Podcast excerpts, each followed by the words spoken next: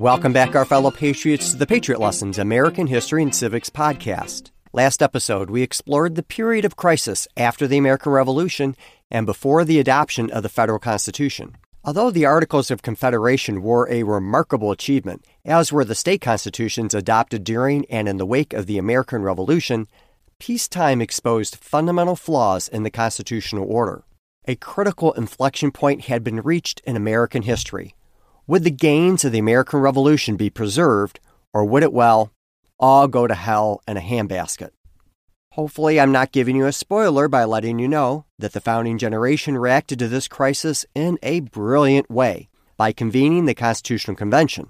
In this episode, we will explore how the convention came to be, who attended it, who is missing, and its rules. When I say we, I'm joined by Mike Gerard and bombastic Brent Bassett and Sheila Guerin. Thank you for your support. Let's take a step back a few years to set the stage.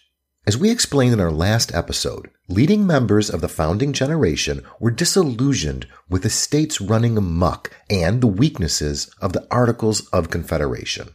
As a recap, the states had lurched into dangerous, passionate fits of reform by issuing paper currency, impairing contracts to make it difficult or impossible to collect debts, engaging in trade wars among each other, and sitting idly by while courts were ransacked to prevent creditors from enforcing their legal contracts. Shays' rebellion in Massachusetts threatened to overturn the elected government to mob rule. The founders had three major choices. One, do nothing and pray it all worked out. Two, reform the states. And three, reform the Articles of Confederation. Option one was unaccessible and increasingly rejected by most Americans. With regards to option two, award winning historian Gordon S. Wood explained how the founders tried to remedy the abuses of the states. Initially, leaders had responded to the problems of state legislative tyranny by proposing changes in the state governments and state constitutions. Reformers sought to take back some of the power the revolutionary constitutions of 1776 had granted the state legislatures, particularly the lower houses of representatives. They tried to strengthen the senators, governors, and judiciaries and to reduce the democratic character of state governments. This effort yielded some success, in particular in Massachusetts, where its post revolutionary constitution was not completed until 1780. The reformers had the distinct advantage of having John Adams lead the drafting of that constitution. He was by far one of the most learned and prudent draftsmen of the founding era, and he was very thoughtful about protecting unalienable rights and good governance. But Massachusetts was the exception. For the most part, state reform efforts were stillborn. And John Adams was a rare breed. There were not a dozen other John Adamses sprinkled in each of the other states. Soon, the focus shifted away from relatively ineffectual state reform to the third option, reforming the central government. The flaws of the Articles of Confederation had come into sharp focus fundamental reform was seen as the only prospect forward. Wood continues. By 1786 87, the reconstruction of the central government had become the focal point of most of the reform sentiment that had earlier been concentrated on the states. The continental minded of the early 80s now found their efforts to invigorate the national government reinforced by the support of hitherto suspicious state minded men. What had formerly been considered advisable for the functioning of the Confederation was fast becoming essential for the future of republicanism itself. It was no longer simply a matter of cementing the Union or of satisfying the demands of a particular creditor, mercantile, or army interests. The ability of America to sustain any sort of Republican government seemed to be the issue. As long as the revision of the Articles was based solely on the need to solve specific problems of finance, commerce, and foreign policy, its support was erratic and fearful. But once men grasped as they increasingly did in the middle 80s, that reform of the national government was the best means of remedying the evils caused by the state governments, then the revision of the Articles of Confederation assumed an impetuous and importance that it had not a few years earlier. This shift to fundamentally transforming the Articles of Confederation had the benefit of potentially solving in one bold stroke both of the major issues vexing America. First, it would directly fix the essential flaws of the central government. Second, if done correctly, it could step in and cure the illnesses plaguing the states. But how to effectuate the transformation? There needed to be a pathway for reform. As with most things constitutional, the pathway forward was forged by James Madison. As we discussed in our last episode, without a strong Congress, the states were engaging in trade disputes among themselves. A key dispute arose between Virginia and Maryland about navigation rights in the Potomac River. As a member of the Virginia legislature, Madison spearheaded an effort to hold a conference between Maryland and Virginia to address the dispute. Naturally, Madison was appointed to Virginia's commission. After nearly a year, Maryland appointed its commission, and the conference was held in March 1785. A compact was forged. To the unaware, this seemed like a small victory, but to Madison, it sowed the seed of much greater things. Someone hatched the idea that Maryland and Virginia should meet once a year to review this and other related concerns. Further, controversies were swirling about navigation on the Chesapeake Bay as well as the Susquehanna and Delaware rivers. To address these additional issues, someone suggested that another conference with Virginia and Maryland be held and, in fact, expanded to include Pennsylvania and Delaware. The sources are suspiciously vague about who made these suggestions for additional conferences. Personally, we think Madison was urging others to make these recommendations. It fits within his broader modus operandi we will uncover in this episode. Regardless of the source, Madison was not going to let this opportunity slip by. If you gave Madison an inch, he envisioned a mile. He joined with his fellow Virginia delegate, Judge John Tyler, in an effort to have Virginia propose that Congress be vested with the power to regulate commerce among the states. However, the Virginia Speaker of the House opposed this move, and slowly the proposal was whittled down to be just a temporary measure for 13 years. And that crippled its effectiveness. But was Madison stopped? Of course not. Madison forged a new path. He transformed the kernel of victory from the Maryland and Virginia Conference over the Potomac to be joined later by Delaware and Pennsylvania and expanded it to include all the states. He drafted a new resolution for consideration for the Virginia legislature. Since he was now clearly associated with wanting to expand the power of Congress, which may have raised suspicions for some lawmakers not so inclined, he passed the idea along to his fellow delegate, Judge Tyler. In fact, Judge Tyler introduced the measure, and the gambit worked. The resolution passed, and it provided as follows.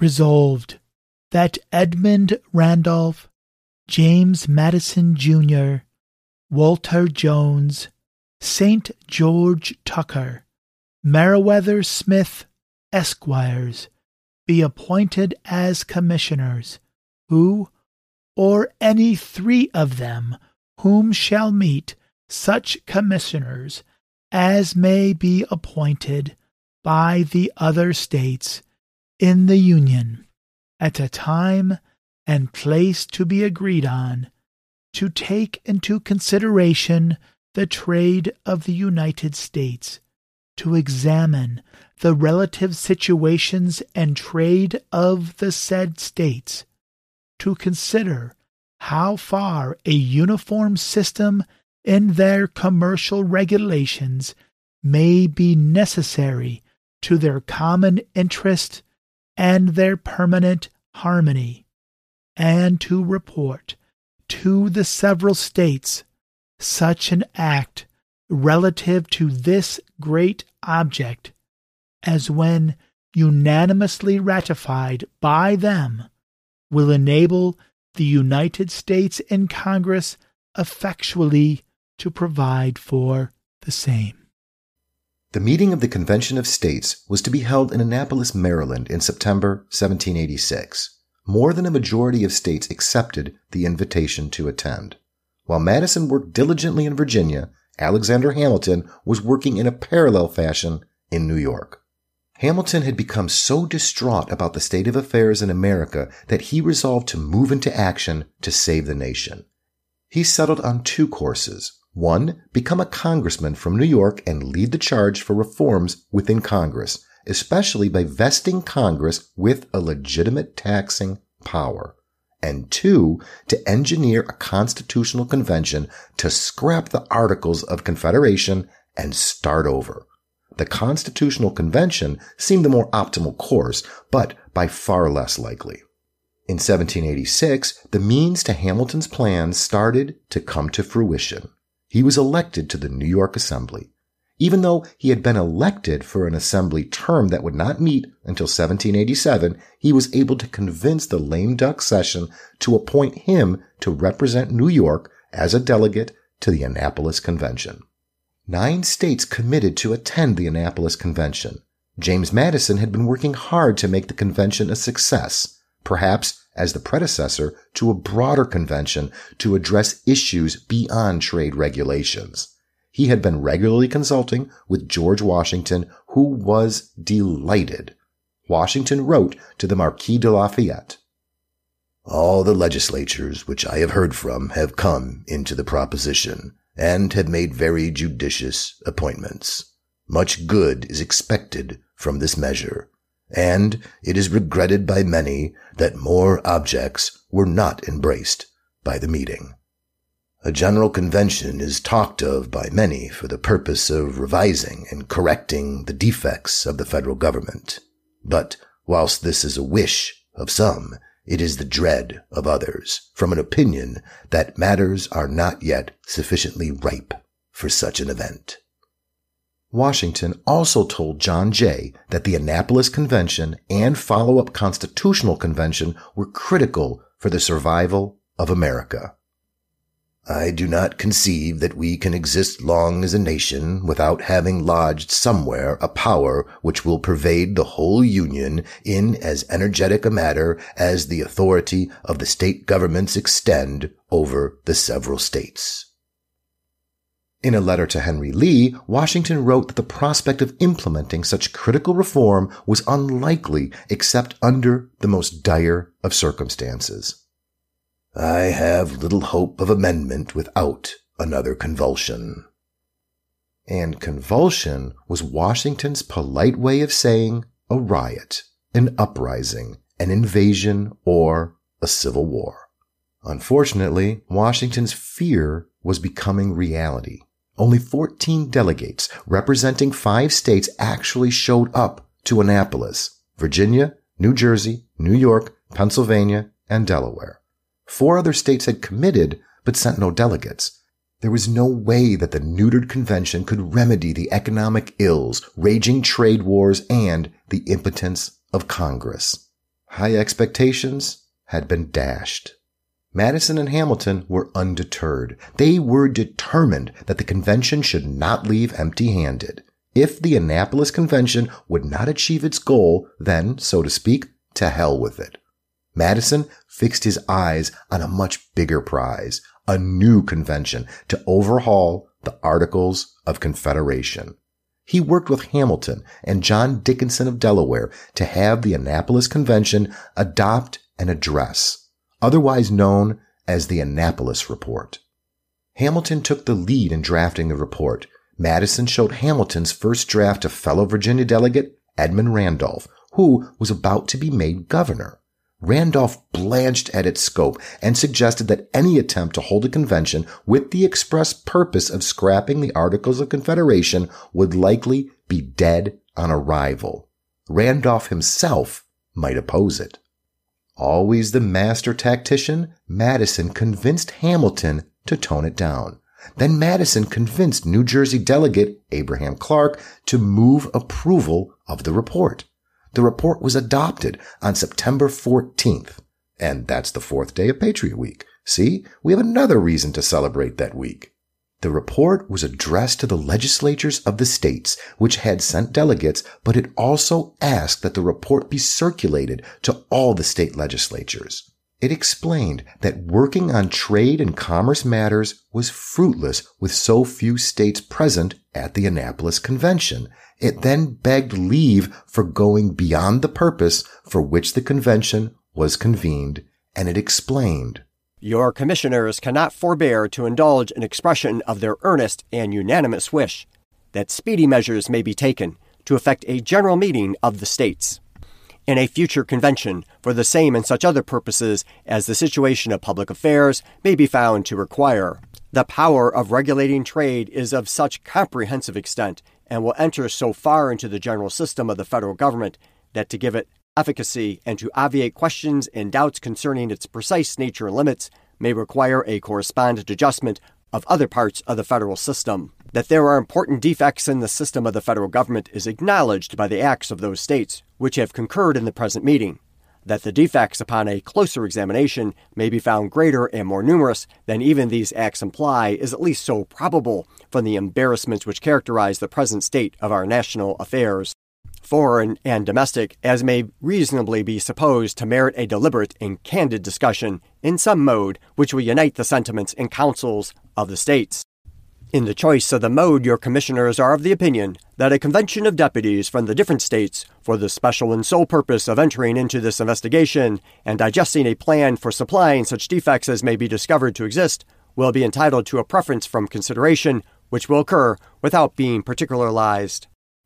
The report then specifically declined to list any of the weaknesses of the Articles of Confederation and explained instead that it was necessary that states unite their energy and wisdom to address the current crisis. The report recommended that all the states appoint commissioners to attend a new convention on the second Monday of May, 1787, in Philadelphia. Not surprisingly, the Annapolis Report was not enthusiastically embraced by Congress. Alexander Hamilton biographer Forrest McDonald expressed the lay of the land. Congress was peopled mainly by members who mistrusted one another, despised the state governments, but feared a strong central government, jealous jealously guarded their prerogatives, even though they had no powers. The disposition to call a convention to revise the Articles of Confederation was non existent. Congress referred the proposal to a committee of three, which in turn referred it to a committee of thirteen, which Congress never appointed. Despite Congress's reluctance, several states were eager to move forward. Of course, Madison ensured that Virginia moved almost immediately. Following tradition, the legislature appointed delegates to represent Virginia at the convention. New Jersey quickly followed, as did Pennsylvania, North Carolina, Delaware, and Georgia. The convention appeared to be on track. Okay, okay, let me jump in here. However, there was a serious obstacle. The inaction of Congress raised doubts about whether the convention could meet at all. A few states meeting about trade issues was one thing. It was quite another magnitude altogether to convene a convention to revamp the entirety of the Articles of Confederation. If Congress did not authorize the convention, it would be considered illegal. But then events intervened. As we noted last episode, Shays' rebellion in western Massachusetts sent a shudder of fear up and down the spine of America's political leadership. The Superintendent of War of Congress, General Henry Knox, wrote that between 12,000 and 15,000 well armed unprincipled men had organized in western Massachusetts and they intended to redistribute property equally among the people. The rumor was that they believed that the American Revolution was fought to secure the property of everyone in the country, so it was appropriate that such property should be evenly distributed as the spoils of war. This leveling spirit, akin to what would be considered communism in a future age, was shocking and an anathema to the unalienable rights of Americans. Knox explained that if this nightmare succeeded, others in New England would join their forces. This was enough to spur an otherwise recalcitrant Congress into action. On February 21st of 1787, the Congress approved the convention that Madison had proposed. However, because the Annapolis report was so limited, so was the call for a convention. The congressional resolution provided in pertinent part that it be recommended to the states composing the Union that a convention of representatives from the said states respectively be held at on for the purpose of revising the Articles of Confederation and Perpetual Union between the United States of America and reporting to the United States in Congress assembled and to the states respectively such alterations and amendments of the said Articles of Confederation as the representatives met in such conference shall judge proper and necessary to render them adequate to the preservation and support of the Union. Washington's prophecy that it would take a convulsion to move the country was taking form. Despite this victory, because of personal circumstances, Washington was reluctant to be directly involved in the upcoming convention. Nevertheless, the Virginia legislature had put the issue directly on the table. Virginia had appointed him as a delegate. So, there was a problem. Before he was appointed, Washington had already informed the Society of the Cincinnati an American Revolution Veterans Association of rising importance, that he would not attend their upcoming meeting. He politely told the Cincinnati that his health, including rheumatism and other personal burdens, prevented him from attending. You might ask, what does it have to do with the upcoming convention? Well, this rub had multiple barbs.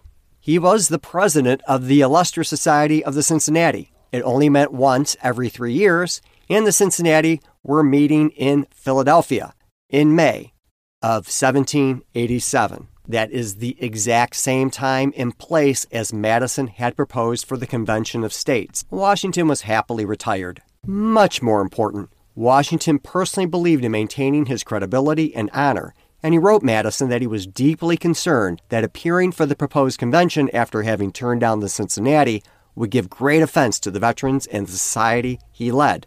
But the convention might not even be called. It was, after all, a speculative conflict.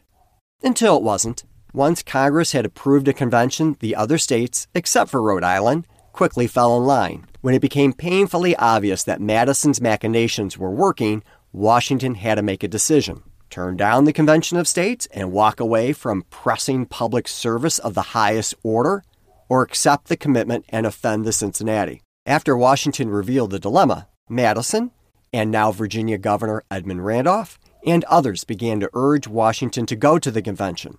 He had to help save the Republic.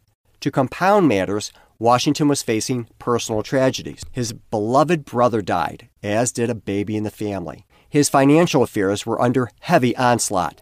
He liked retirement. He vacillated. Then matters started to swing in favor of attending the convention.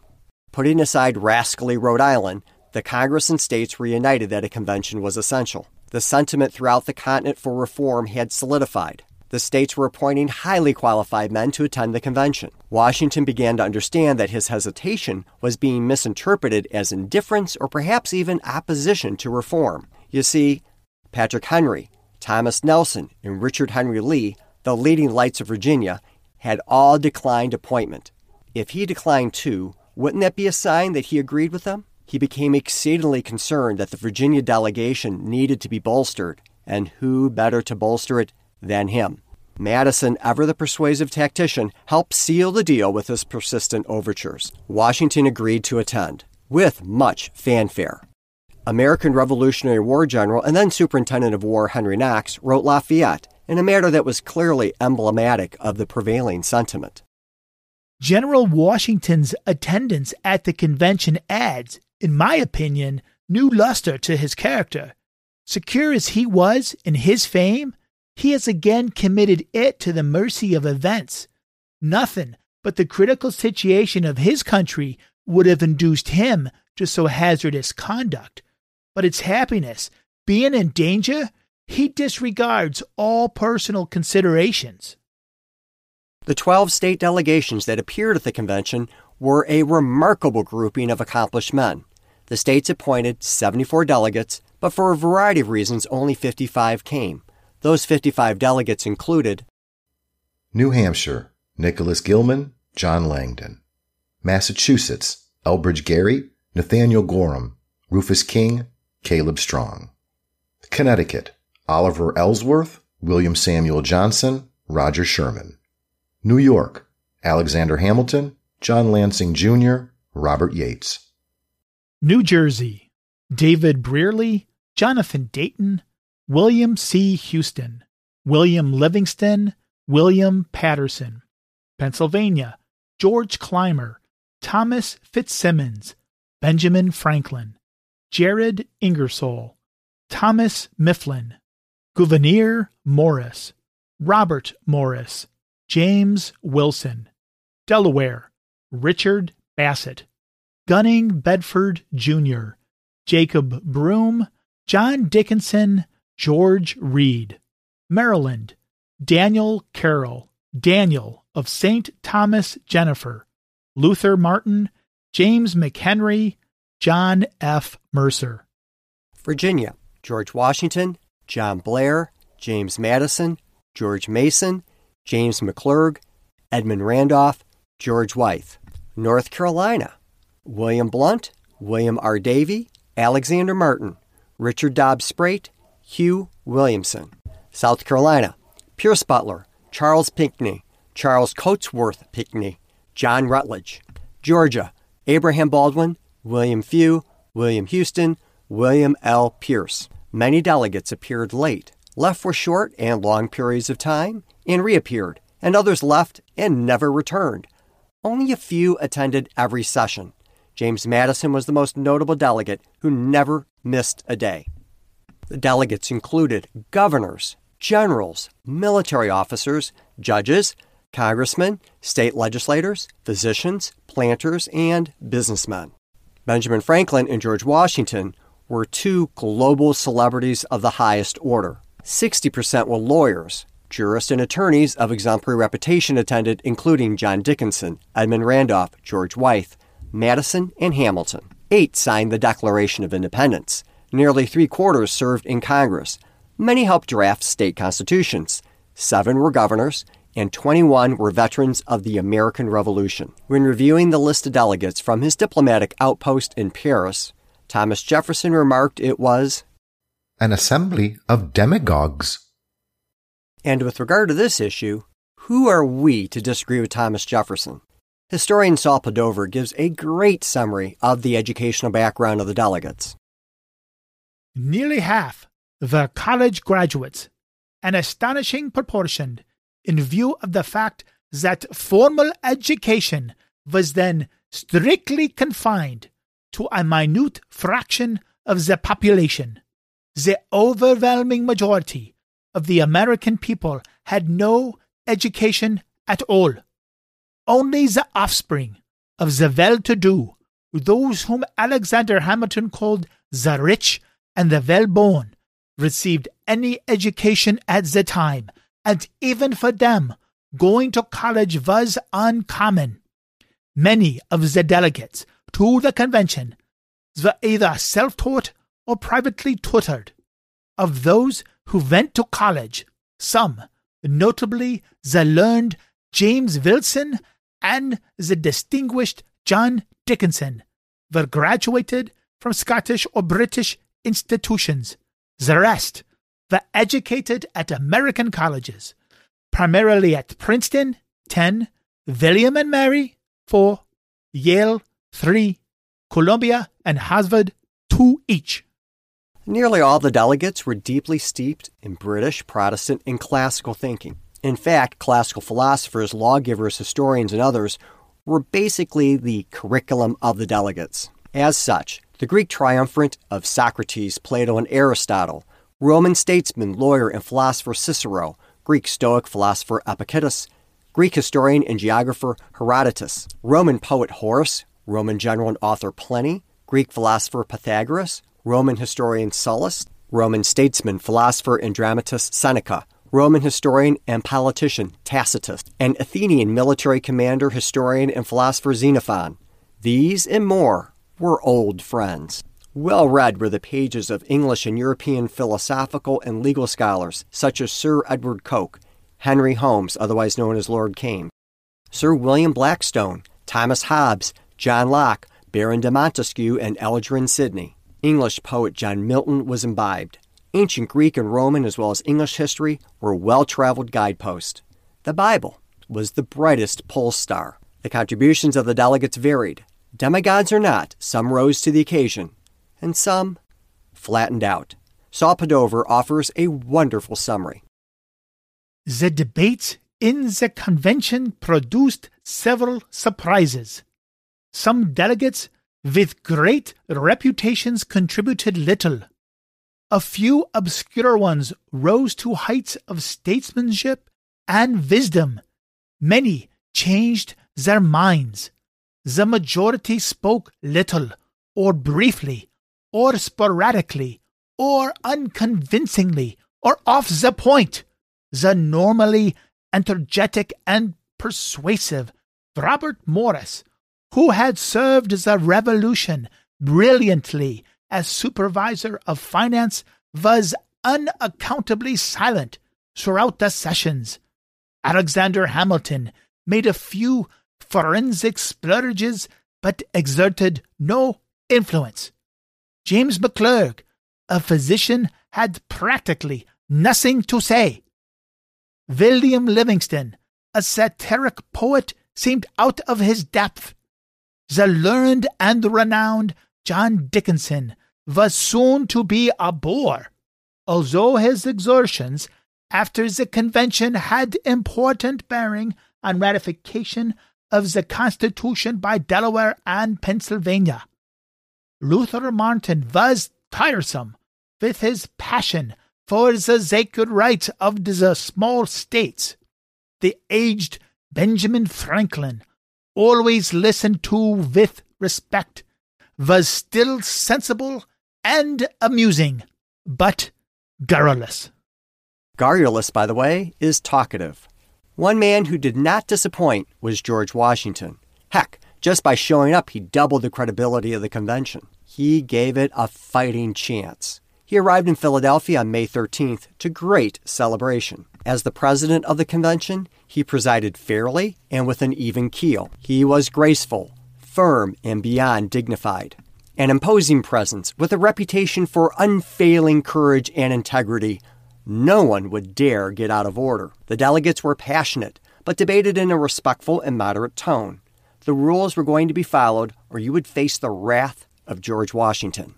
Knowing his role was best served by moderating the discussion, Washington barely directly contributed to the debates, but he performed the greatest of service by making sure they were conducted at all.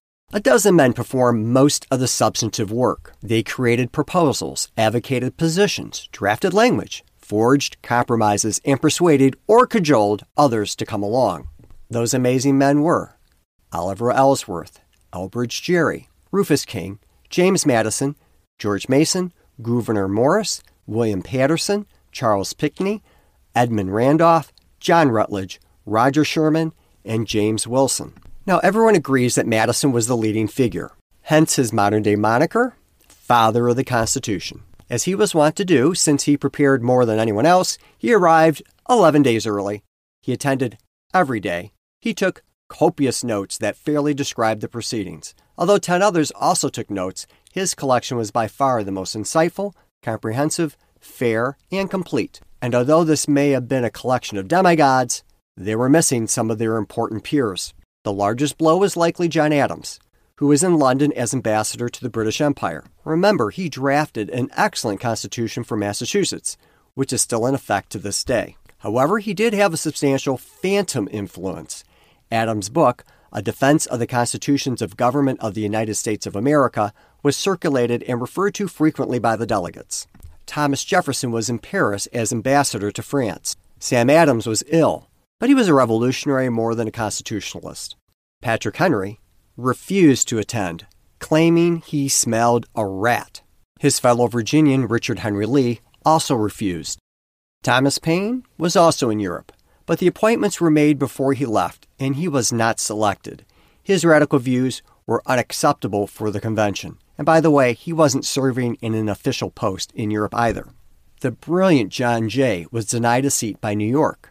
New York was not in favor of major reform, and so they ensured that Alexander Hamilton was outnumbered by selecting two anti reform New York delegates to outvote him. Jay was on the wrong side of the ledger which was the convention's loss. Of course, how the Constitution might have differed had one or more of these absent demigods had participated is really idle speculation. But I like to think that more unalienable rights would have been expressly protected. Jefferson almost certainly would have vociferously argued for that. And I suspect that Adams and others might have fixed the flawed vice presidency, but that just might be wishful thinking. Jefferson was also fearful of a strong judiciary, so more attention to the judicial power might have arisen. Patrick Henry was a fierce defender of state sovereignty, and he became an able opponent of the Constitution. Had he attended, the Constitution may have been very different, for the good or ill. Who can say? For those delegates who did attend, they had the luck of meeting in the hottest summer in memory, in a closed up building, with the miracle of air conditioning centuries away. Now, the convention was supposed to kick off on May 14th, but too many of the delegates were tardy and there was no quorum. Finally, on May 25th, the convention began with 29 delegates representing nine states. The first order of business was to appoint a president of the convention. Of course, there was only one choice, as the host state, Pennsylvania, had the honor of nominating Washington. Franklin would have made the motion, but he was ill at home, so Robert Morris did so. John Rutledge of South Carolina seconded the nomination. Foreshadowing the future, Washington was unanimously elected.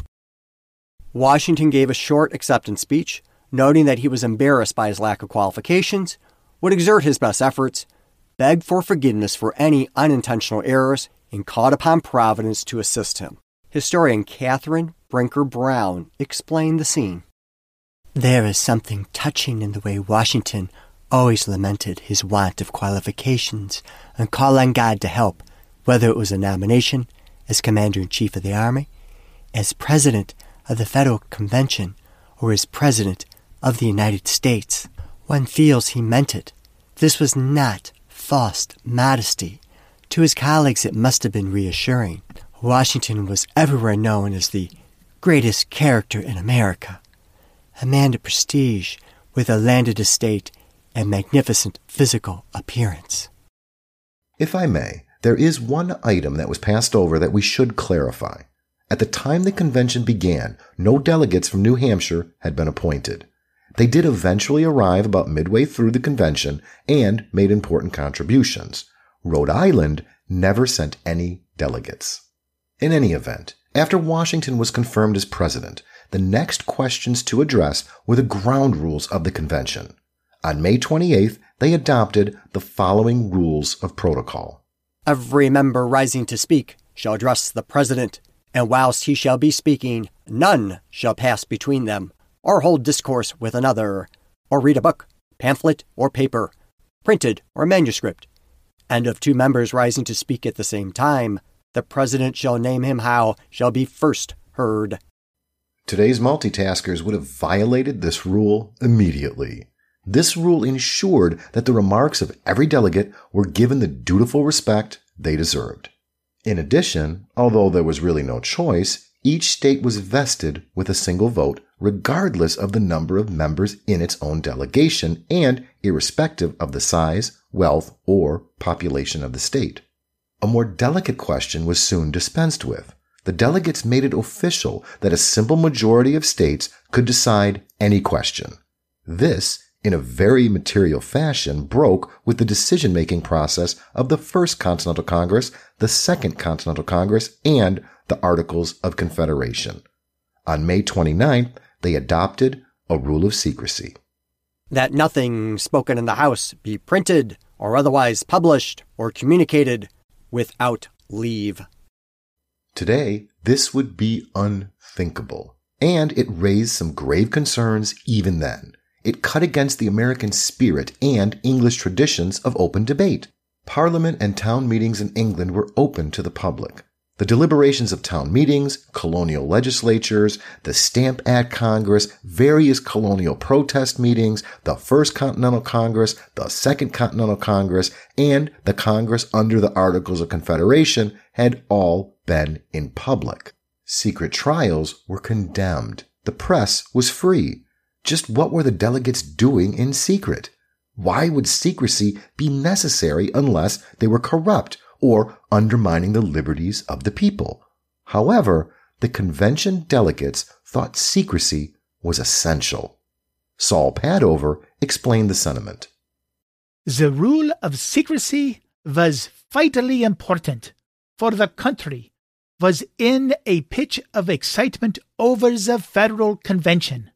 The wildest rumors circulated.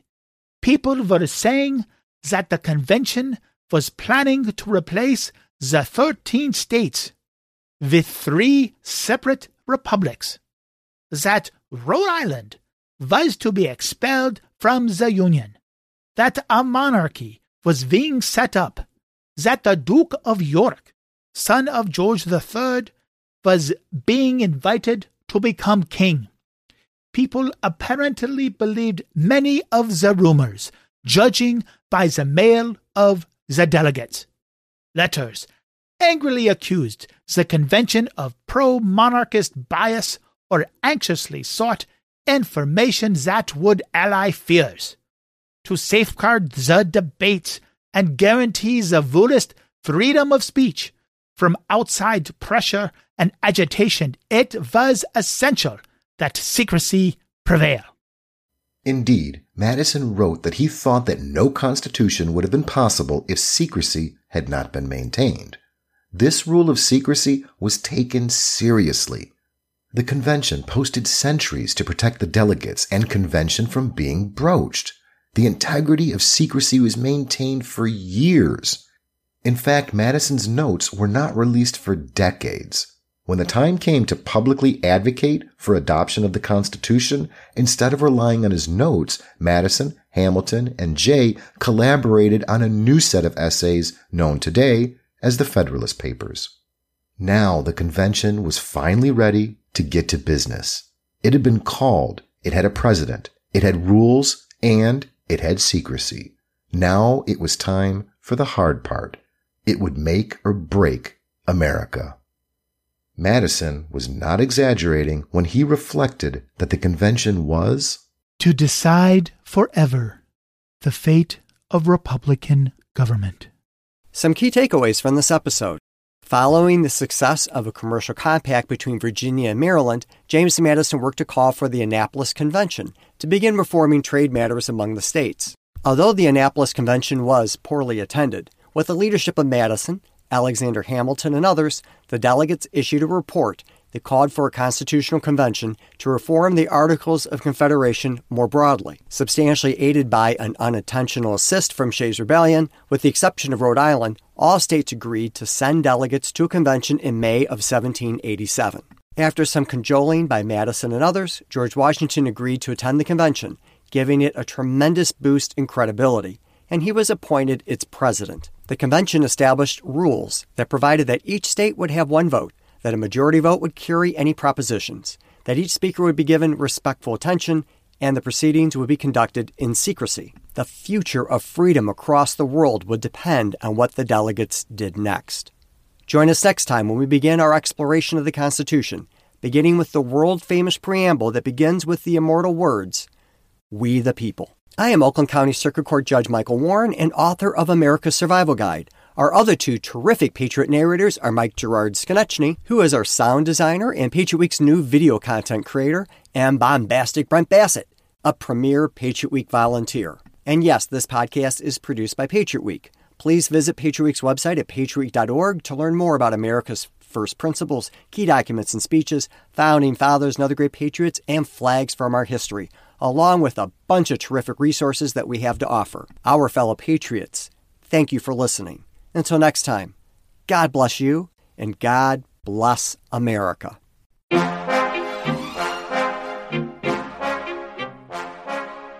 Thank you, our fellow patriots, for listening. Please subscribe to our podcast and rate us. That is, if you're going to give us those five golden stars. We can be found on Apple Podcasts, Google Play, Spotify, and many other platforms. You can also find much more at patriotweek.org, which includes videos, lesson plans, TV episodes, and many other goodies. Patriot Week is celebrated every year from September 11th, the anniversary of the terrorist attacks, through September 17th, the anniversary of the signing of the Constitution. It has been recognized by the U.S. Senate and many states.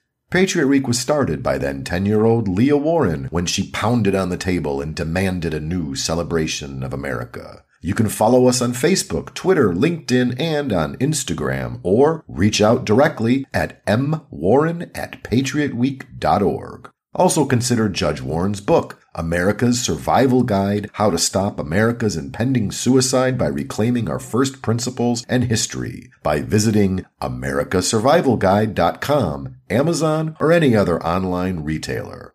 Until next time, God bless you and God bless America.